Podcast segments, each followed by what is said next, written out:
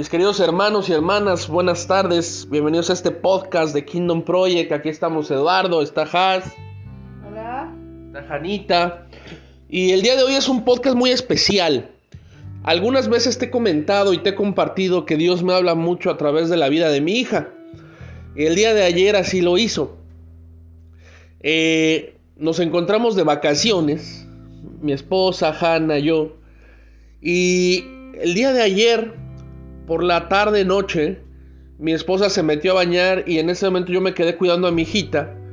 Y empezó a llorar y a llorar y a llorar, como que tenía hambre, como que este le dolía la pancita, no sé, como que tenía hambre y empezó a llorar. Y yo siendo ese papá inexperto y primerizo, no sabía qué hacer, entonces la cargué, le di vueltas. Y ella em, lloraba más fuerte y lloraba más fuerte y lloraba más fuerte. Mi esposa se estaba bañando y yo la tenía entre mis brazos a Hannah y empezó a llorar más fuerte. Y la tenía sostenida con mis manos y lloraba ¡Ah, ah, ah! fuertísimo. Y yo dentro de mí pensaba, hija, es que no te está pasando nada. Simplemente tienes que esperar unos minutos para que salga tu mamá y comas. Pero yo te tengo sostenida en mis manos, nada te va a pasar. Pero Hannah no, no, no, no. Estaba muy metida en el hambre y llorando y llorando y llorando. Entonces en ese momento me habló el Señor. Muchos de nosotros hemos estado viviendo procesos difíciles, procesos complicados. Y te quiero decir algo, el Señor ocupa esos procesos que estamos viviendo para pulirnos. Es como un, como un tornillo de acero. De acuerdo al propósito de ese tornillo, es cuánto tiempo lo mete al, al horno para darle temple.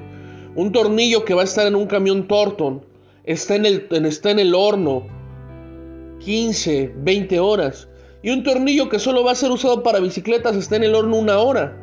De acuerdo a tu propósito, de acuerdo a tu destino, es el tiempo en el que vamos a estar en el horno de Dios. Sin embargo, también te quiero decir algo.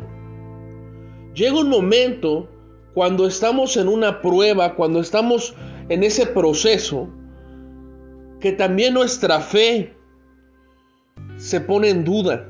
Porque llegan pensamientos que nos dicen, ¿realmente Dios es bueno? ¿Realmente Dios te va a sacar de esto? ¿Realmente Dios va a cumplir lo que te dijo? Y tus ojos en la realidad ven que todo es diferente a lo que Dios te dijo. Dios te dijo una cosa y tú con tus ojos estás viendo otra. Entonces llegan esos pensamientos humanos de incredulidad de decir, Quizás no suceda lo que Dios te dijo. Quizás no se cumpla la promesa. Quizás te tienes que resignar. Y llega un momento cuando son esas situaciones que son incontrolables, que tú no puedes hacer nada, que tú no propiciaste, que no puedes hacer nada, que te desesperas y que no sabes para dónde moverte. Y que lo único que tú sabes, que sabes dentro de ti, es que Dios es bueno y que Dios te ama. Esa es la única certeza que tú tienes, que Dios es bueno y que Dios te ama. Llega un momento cuando estás en estas pruebas que tú no tienes control de absolutamente nada.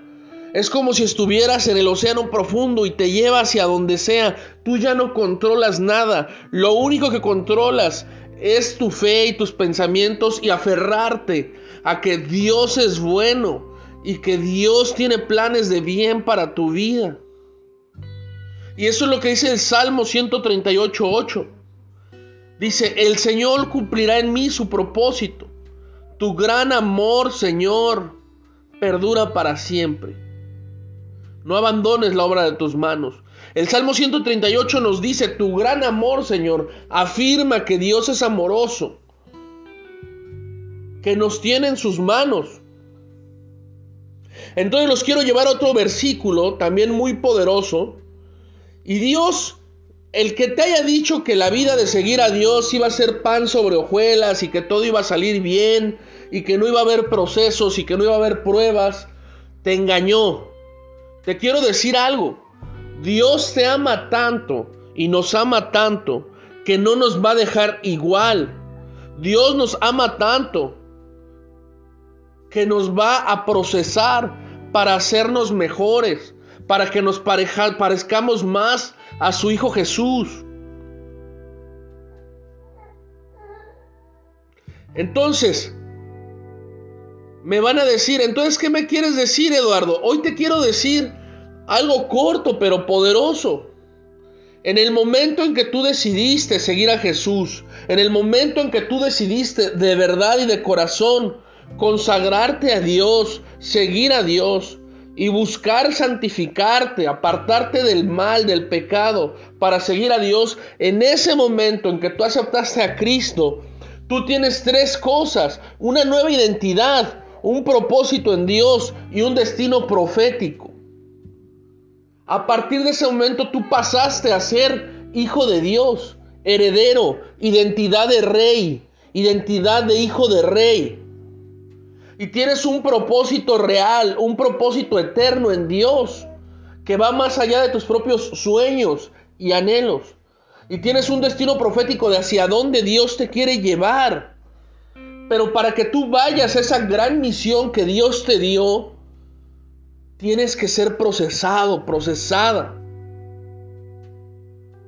Y Dios no te dice que no va a haber procesos. Y Dios no te dice que no va a haber dolor. Y Dios no te dice que en el momento no te vas a caer. Lo que Él te hace es esta promesa que está en Isaías 43, 2. Y te dice, cuando pases por las aguas, yo estaré contigo y si por los ríos no te anegarán. Cuando pases por el fuego no te quemarás, ni la llama arderá en ti. Dios no te promete que no habrá procesos. Lo que nos dice es que estará con nosotros.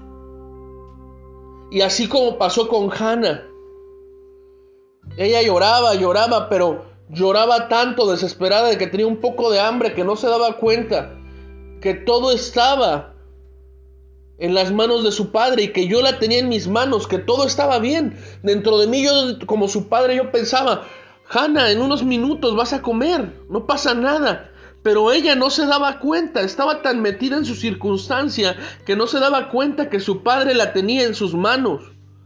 Y de esa manera cuando tenemos ese tipo de situaciones que a mí, a mi esposa nos han pasado, a todos nos han pasado esas situaciones, que llega esos momentos de desesperanza, que lloramos, Dios dice, recuerda que te tengo en mis manos, recuerda que te tengo en mis brazos, sigue adelante, en poco entenderás un poco más de tu propósito y todo estará bien.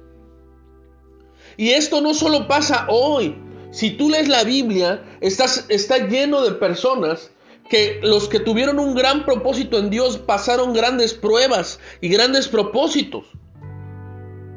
Para que José desistiera de su sueño, lo llevaron a la cárcel.